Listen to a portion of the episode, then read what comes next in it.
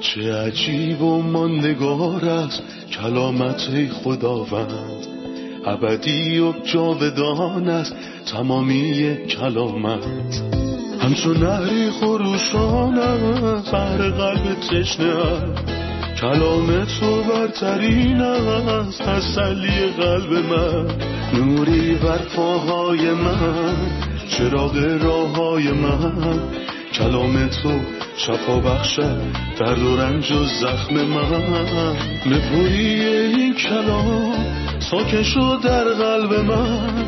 تغییرم به آزادم ساز شبان نیکوی من. چه عجیب و ماندگار است کلامت خدا رد ابدی و جاودان است تمامی کلامت سلام به شما شنوندگان گرامی در هر کجای این دنیا که هستید. با قسمتی تازه از برنامه تعلیمی تمام کتاب در خدمت شما عزیزان هستیم. در مطالعهمون از کتب عهد قدیم به کتاب استر یکی از کتب تاریخی عهد قدیم رسیدیم. امروز به خواست خدا شروع به مطالعه فصل اول می‌کنیم. در قسمت قبل مقدمه درباره کتاب استر ارائه کردیم و فهمیدیم که این یکی از کتابهایی که به اسم یه زن نامگذاری شده. کتاب دیگه که به اسم یه زن نامگذاری شده کتاب روته. کتاب استر درباره توجه خدا به قوم قدیمیشه وقتی اونا در اسارت بودن. علا رقم بی تفاوتیشون برای برگشت به سرزمین یهودا حتی بعد از شنیدن دعوت و علا رقم این که در وضعیت نامناسب روحانی بودن هرگز از توجه خدای قادر محروم نبودن. این عنوان این فصله. به امید خدا امروز فصل یک رو مطالعه می کنیم اما در ابتدا اجازه بدین به مهمونمون در استودیو خوش آمد بگم. برادر یوسف سلام و خیلی خوش اومدین. ممنونم خواهر سنم. سلام بر شما و تمامی شنوندگان عزیز. برادر در مورد خشایارشا بگین. این پادشاه کیه؟ تاریخ درباره اون بهمون چی میگه؟ اون با اسم خشایار شاه 29 بار و با عنوان شاه 188 بار در این کتاب بهش اشاره شده. اما در حقیقت خشایار شاه اسم اون نیست بلکه لقبی به معنای بزرگترین شاه یا شاه شاهانه. این لقبیه که به تمام پادشاهان مثل سزار برای رومیان، فرعون برای مصریان و عبی ملک برای فلسطینیان داده می‌شد. اما اسم حقیقیش در کتاب مقدس ذکر نشده. ولی تاریخ میگه اسم حقیقیش زرکسیس و پادشاهی بزرگ بوده که بر 127 استان حکومت می‌کرده. در پایان زندگیش همه چیز به سمت امپراتوری یونان که در حال به دست آوردن قدرت بود هدایت شد. هرچند اون علیهشون جنگید ولی در این جنگ ها شکست خورد. این شکست ها راه رو برای امپراتوری روم چهارمین امپراتوری هموار کرد که در زمان غیر یهودیان همه چیز به اون تحویل داده میشه و قدرت گرفتن اون آغاز میشه. قدرت در اون زمان به امپراتوری یونان منتقل شد. یعنی بر 127 استان یعنی ایالت یا ولایت. از هند تا کوش یا اتیوپی حکومت کرد. آیاتی رو می‌خونم. خشایارشاه شاهنشاه پارس از تخت ملوکانه در پایتخت خود یعنی شهر شوش بر قلمروی شامل 127 استان از هندوستان تا حبشه فرمان روایی می کرد. او در سومین سال سلطنت خود به افتخار افسران ارشد و وزرایش مهمانی بزرگی برپا کرد. سرکردگان نظامی پارس و ماد و همچنین والیان و نجبای استانها در آن جشن حضور داشتند و پادشاه تمام قنایم دربار و شکوه و جلال آن را به مدت شش ماه تمام به معرض تماشا گذاشت. در آیه هشت می‌فرماید در نوشیدن شراب محدودیتی وجود نداشت زیرا پادشاه به خادمان دربار امر کرده بود که هر کس هر قدر بخواهد می‌تواند بنوشد. در همان موقع ملک وشتی در داخل کاخ خشایارشاه مهمانی برای زنان ترتیب داده بود. در هفتمین روز مهمانی شاهنشاه که از نوشیدن شراب سرمست بود هفت خاج سرای دربار را که مهومان بستا هربونا بقتا ابقتا زتار و کرکس نام داشتند و خادمان شخصی او بودند فراخواند و به آنها امر کرد که ملک وشتی را با تاج سلطنتی بر سر به حضور او بیاورند. ملکه زن زیبایی بود و پادشاه می‌خواست افسران و تمام مهمانان او ببینند که ملکه چقدر زیباست. اما وقتی خادمان فرمان پادشاه را به ملک وشتی ابلاغ کردند او از آمدن خودداری کرد.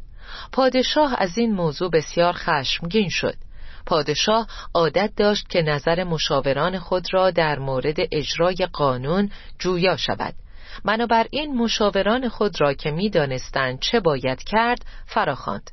نام این هفت نفر از بزرگان پارس و ماد کرشنا، شیتار، ادماتا، ترشیش، مرس، مرسنا و مموکان بود. این اشخاص بیش از سایر افسران مورد اعتماد پادشاه بودند و در کشور دارای مقام بالایی بودند. پادشاه به این افراد گفت من خشایارشا خادمان خود را با فرمانی به نزد وشتی ملکه فرستادم. ولی او از فرمان من سرپیچی کرد. مجازات او طبق قانون چیست؟ آنگاه مموکان به پادشاه و افسران او گفت ملک وشتی نه تنها به پادشاه بلکه به معموران و تمام مردان در سراسر مملکت اهانت کرده است. وقتی زنان در تمام حکومت بشنوند که ملکه چه کرده است با تحقیر به شوهران خود مینگرند. آنها خواهند گفت خشایارشاه فرمان داد که ملکه وشتی به حضور او برود اما ملکه از فرمان او اطاعت نکرد. وقتی زنان افسران دربار پارس و ماد از رفتار ملکه آگاه شوند قبل از آنکه روز به پایان برسد آن را برای شوهران خود تعریف می کنند دیگر زنان احترامی برای شوهران خود قائل نمی شوند و این موضوع موجب خشم شوهران می گردد اگر اعلی حضرت صلاح بدانند فرمانی صادر کنند که ملک وشتی دیگر هیچگاه اجازه شرفیابی به حضور پادشاه را نداشته باشد. همچنین امر فرمایند که این مطلب در قوانین پارس و ماد ثبت گردد تا هرگز قابل تغییر نباشد. سپس زنی که بهتر از او باشد به عنوان ملکه انتخاب شود. داستانی بسیار جذاب. برادر چرا این پادشاه بزرگ این جشن رو شش ماه یعنی 180 روز ادامه داد؟ تاریخ میگه اون همه رؤسا رهبران و مقامات پادشاهی رو در اون جشن بزرگ برای 180 روز جمع کرد تا قانعشون کنه به یونان حمله کنن تا عظمت و قدرتش رو به رخ بکشه. همینطور در تاریخ گفته شده که قبلتر در سال 490 قبل از میلاد جنگی بین این پادشاهی و یونان بوده و پدر خشایار شاه شکست خورد. پس به نظر میاد عکس عملی برای گرفتن انتقام پدرش بوده و می‌خواسته قدرت و عظمتشو به وسیله این جشن به رخ بکشه. اما دست خدا در صحنه بود چون این آخرین میخ به تابوت خودش بود. چرا که بعدش امپراتوری یونان بر روی خرابه های مملکت امپراتوری پارس بنا شد. این جشن برای به دست آوردن آرا، نظرات و تشویق مردم بود چون انتظار جنگی بین ماد و پارس و یونان رو داشت.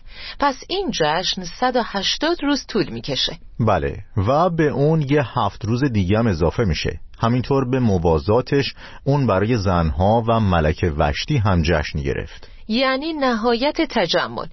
180 روز به اضافه 7 روز دیگه و یه جشن برای زنها که این جشن با جدای پادشاه و ملکه به پایان می‌رسه. به من درباره جشنهای مردها و چگونگی برگزاریش بگین. خب قانونی هست که میگه سعادت و خوشی مردم بدکار همیشه ناپایدار بوده است و خداوند می‌گوید برای گناهکاران جای امنی وجود ندارد. و شادی زمینی همیشه منجر به اندوهه. مثلا جشنی که بلشصر گرفت با سقوط پادشاهیش به پایان رسید و دانیال بهش گفت که خدا روزهای پادشاهیشو شمرده و به پایان رسونده. چون ثقیل یعنی در ترازو وزن شدی و ناقص در آمدی جشنی که هیرودیس گرفت خیلی ناخوشایند به پایان رسید. چرا که سر یحیای تعمید دهنده بر روی سینی برای خوشایند یه دختر گناهکار آورده شد. او با راهنمایی مادرش گفت سر یحیای تعمید دهنده را همین حالا در داخل یک سینی به من بده. اینها شادی های این دنیاست که در اندوه و مشکلات به پایان می‌رسه. خداوند هرگز ما رو فریب نداد بلکه فرمود کار دنیا اینجوریه و شادیهاش اینجوری به پایان می‌رسه. دنیا پر از حلاکته. برادر یوسف به نظر میاد ملک وشتی مظلوم واقع شد. اون حس کرد که پادشاه می‌خواد اونو در برابر همه مردم به عنوان کالایی زیبا به نمایش بذاره. کارش درست بود یا غلط؟ ببینید پادشاه سرخوش بود چرا که شراب خورده بود و مست شده بود. و قطعا یه شخص مست به اندازه کافی هوشیار نیست چون ثبات عقلیشو از دست میده. پس به نظرم خود این دستور منطقی نبوده. چه معنی داره یکی بگه امیران مقامات و رؤسا به زیبایی زنش نگاه کنن؟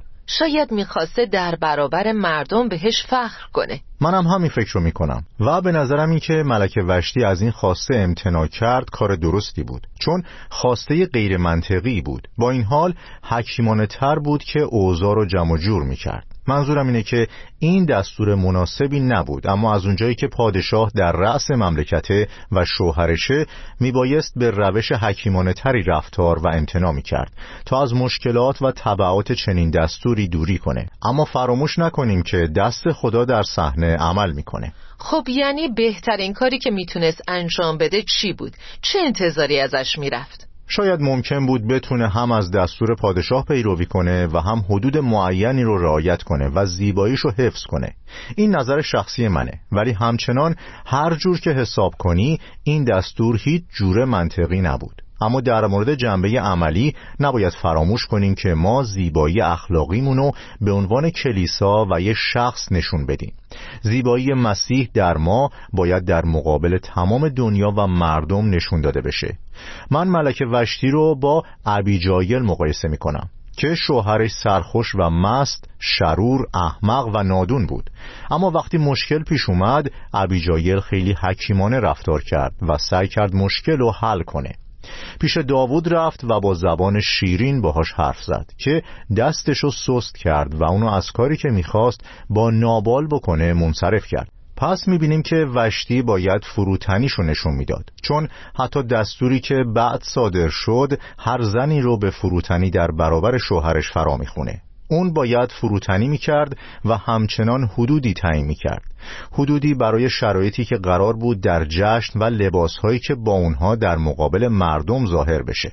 اون باید شایسته با فضیلت و محترم ظاهر می‌شد و در این حال شوهرش راضی می‌کرد و فروتنیش رو نشون می‌داد و از وقوع هر مشکل جلوگیری می‌کرد. بسیار خوب. می‌خوام چیزی که گفتین و به رابطه بین زن و شوهر تعمین بدم. یعنی کتاب مقدس به زنها در خصوص فروتنی در برابر شوهران و همینطور به شوهران در برابر زنان چی میگه؟ اگه بخوایم اینجا روی زنها تمرکز کنیم یه زن چطور در برابر شوهرش فروتنی می‌کنه؟ فروتنی چیه و چه حدودی داره؟ یه آیه هست که حدود و معین می‌کنه. ای زنها طوری از شوهران خود اطاعت کنید که از خداوند اطاعت می کنید پس حدود اطاعت زن از شوهرش نباید در تعارض با کتاب مقدس باشه. بنابراین طبعا فروتنی تسلیم مطلق بودن نیست. فروتنی نامحدود نیست. فروتنی در خداوند فقط نامحدوده. پس از یه طرف وشتی حق داشت چون همسرش دستور غیر عادی داده بود و از طرف دیگه اون باید یه جورایی حکیمانه تر رفتار می‌کرد تا از بروز مشکلات ممکنه جلوگیری کنه. برادر بعضی مردها به زنهاشون به عنوان مایملکشون نگاه می‌کنن و هر جور دوست دارن باهاشون برخورد می‌کنن. مثلا جلوی مردم به معرض نمایش میذارنشون یا حتی از مردم قایمشون می‌کنن و جوری رفتار می‌کنن انگار داراییشونه. نگاه کتاب مقدس به زنها از این بابت چطوریه؟ کتاب مقدس میگه که زن همانند بدن شوهرشه. مردی که زنش را دوست می دارد خود را دوست دارد. و ای شوهرها چنانکه مسیح کلیسا را دوست داشت شما نیز زنهای خود را دوست بدارید. ما باید زنامون رو همون جوری که خداوند کلیسا رو دوست داره دوست داشته باشیم. محبتی که در اول قرنتیان سیزده اومده. آیا تعلیمی در کتاب مقدس وجود داره که دست بلند کردن مرد روی زنش به خاطر اینکه حرفشو گوش نکرده یا نسبت بهش فروتن نبوده رو تایید کنه؟ چنین تعلیمی وجود نداره کلام خدا میفرماید ای شوهرها چنانکه مسیح کلیسا را دوست داشت شما نیز زنهای خود را دوست بدارید همینطور پتروس رسول میگه و شما نیز ای شوهران باید رفتارتان با همسرتان همیشه با ملاحظه باشد و چون در فیض حیات با شما سهیم و شریک می‌باشند با عزت و احترام با آنها رفتار کنید. مردی که زنش را دوست میدارد خود را دوست دارد. هیچ کس هرگز از بدن خود متنفر نبوده است بلکه به آن غذا می دهد و از آن توجه می کند یعنی حدود و تناسبی در برخوردها بین زن و شوهر هست که کتاب مقدس به همون توصیه می‌کنه. مردان ایماندار و خداشناس که خداوند و دوست دارن و از کلامش اطاعت می‌کنن باید با زنانشون مطابق کلام رفتار کنن. هر مردی که رابطه ای با عیسی مسیح نداره و زندگیش تغییری نکرده ممکنه که زنش رو بزنه و هر کاری ازش برمیاد. و این رفتار دیوونه که به بدن خودش آسیب می‌زنه. مثل مرد دیو زده ای که در جدریان بود. خب عزیزان بعد از استراحتی کوتاه برمیگردیم تا مطالعهمون رو ادامه بدیم.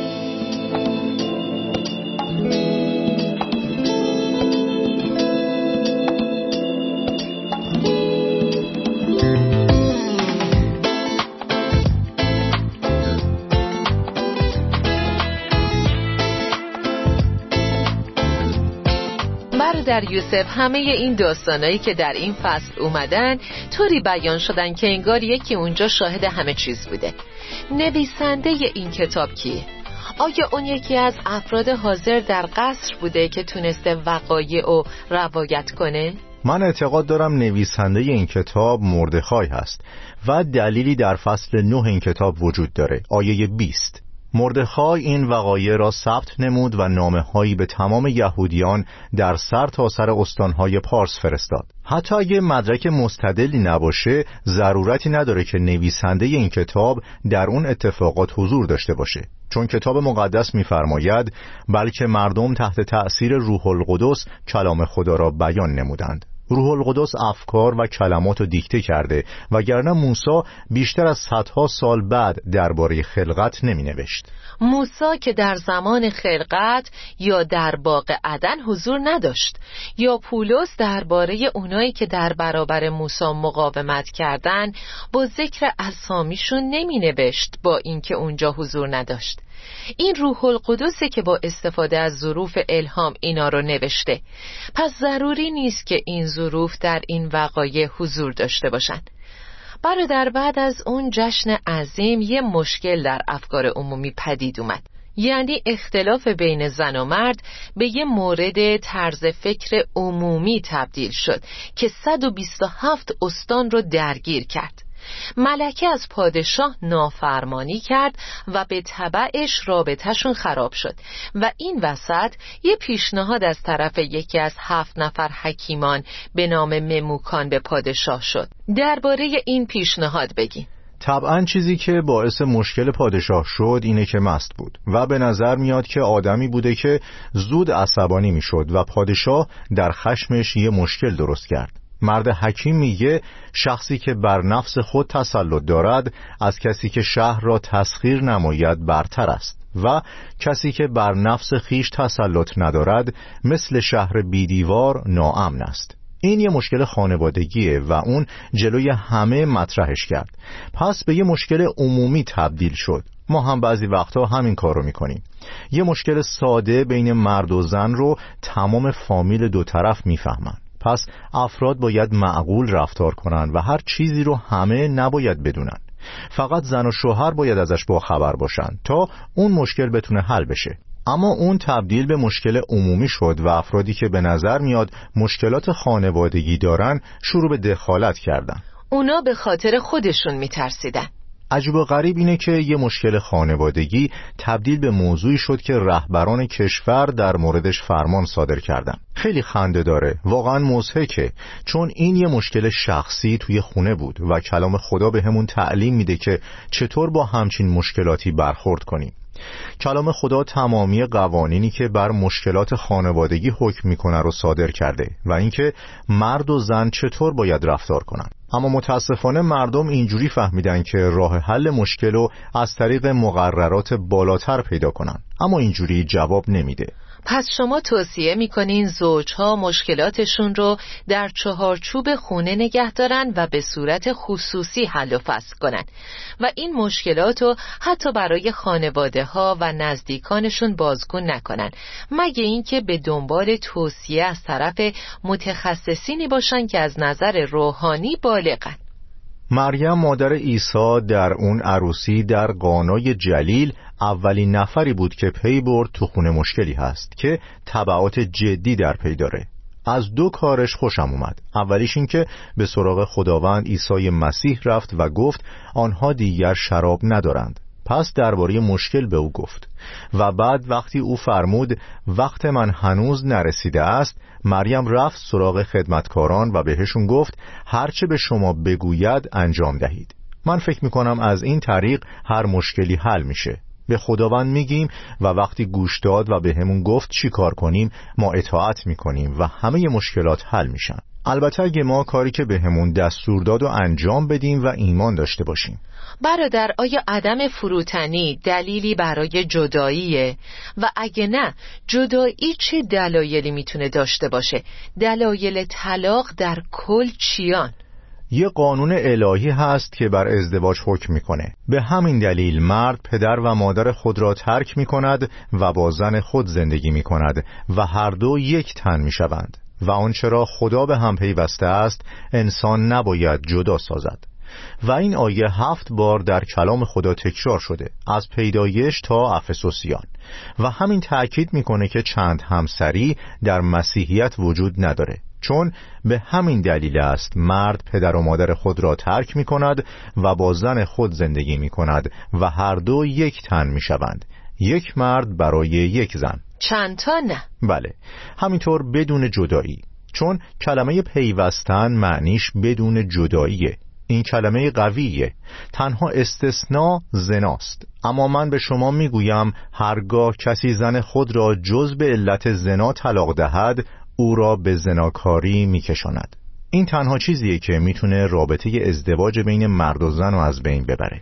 جدایی سر از بدن به معنای مرگ اون وجوده. درسته؟ بعضی مردم فکر می‌کنن که طلاق در عهد قدیم بوده. نه در عهد قدیم هم نبوده. هیچ قانون الهی نه در عهد قدیم و نه در عهد جدید وجود نداره که اجازه طلاق داده باشه. اما خداوند فرمود به خاطر سنگدلی شما بود که موسی اجازه داد از زن خود جدا شوید ولی از ابتدای خلقت چنین نبود. و اگه برگردیم به آخرین کتاب عهد قدیم کتاب ملاکی اینو می‌خونیم که خداوند خدای اسرائیل میفرماید من از طلاق نفرت دارم. به صورت نمادین شوهر و زن نماد مسیح و رابطش با کلیساست. پس چطور می‌تونه جدایی صورت بگیره و چطور می‌تونه طلاقی در کار باشه؟ پس در ازدواج مسیحی چند همسری و همینطور طلاق وجود نداره چون یک سر و یک بدنه و جدایی سر از بدن به معنی مرگ این رابطه است. ممنون برادر یوسف خداوند بهتون برکت بده. خواهش می‌کنم خداوند به شما هم برکت بده. آمین. عزیزان از این قسمت یاد گرفتیم که جشنها و شادیهای دنیوی به حزن و اندوه منجر خواهند شد. اما شادی حقیقی فقط در خداوند پیدا میشه. همینطور فهمیدیم که چطور خداوند از یه مشکل ساده بین مردی و زنش استفاده کرد تا ارادش در نهایت به انجام برسه امروز یاد گرفتیم که جشنی عظیم شش ماه یا 180 روز توسط پادشاه بزرگی برگزار شد که بر 127 استان سلطنت می کرد. این جشن نهایتا منجر به شکست شد و رابطه بین شاه و ملکه از بین رفت. تمام جشنها اسباب شادی و زواهر پرزرق و برق دنیوی یه دروغ بیشتر نیست. فقط یه جشن راستین وجود داره که جشن انجیله. وقتی خدا دعوتتون می‌کنه تا به سوی مسیح بیاین. قربانی تقدیم شده. اون کسی نیست جز مسیح که بر روی صلیب قربانی شد. وقتی شما مسیح رو میپذیرید ممکن نیست که این رابطه به شکست منجر بشه. جشن انجیل توسط یه مرد بزرگی مثل خشایارشاه برگزار نمیشه بلکه توسط خود خدا برگزار میشه. خدایی که بزرگترین پادشاهه. و در این جشن شرابی برای نوشیدن نیست همونطور که روی زمین معموله بلکه در این جشن کلام خدا و روح القدس عرضه میشه.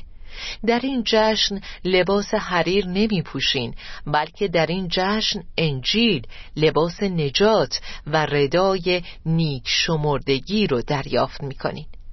جشن انجیل بر اساس قربانیه که همانا کفاره با مرگ مسیحه با بدبختی ها، ها، اندوه و مشکلات خونوادگیتون پیش او بیاین وقتی وارد این جشن بشین یه زندگی جدید دریافت می کنید صلح و آشتی دریافت می کنید نیک شمرده خواهید شد.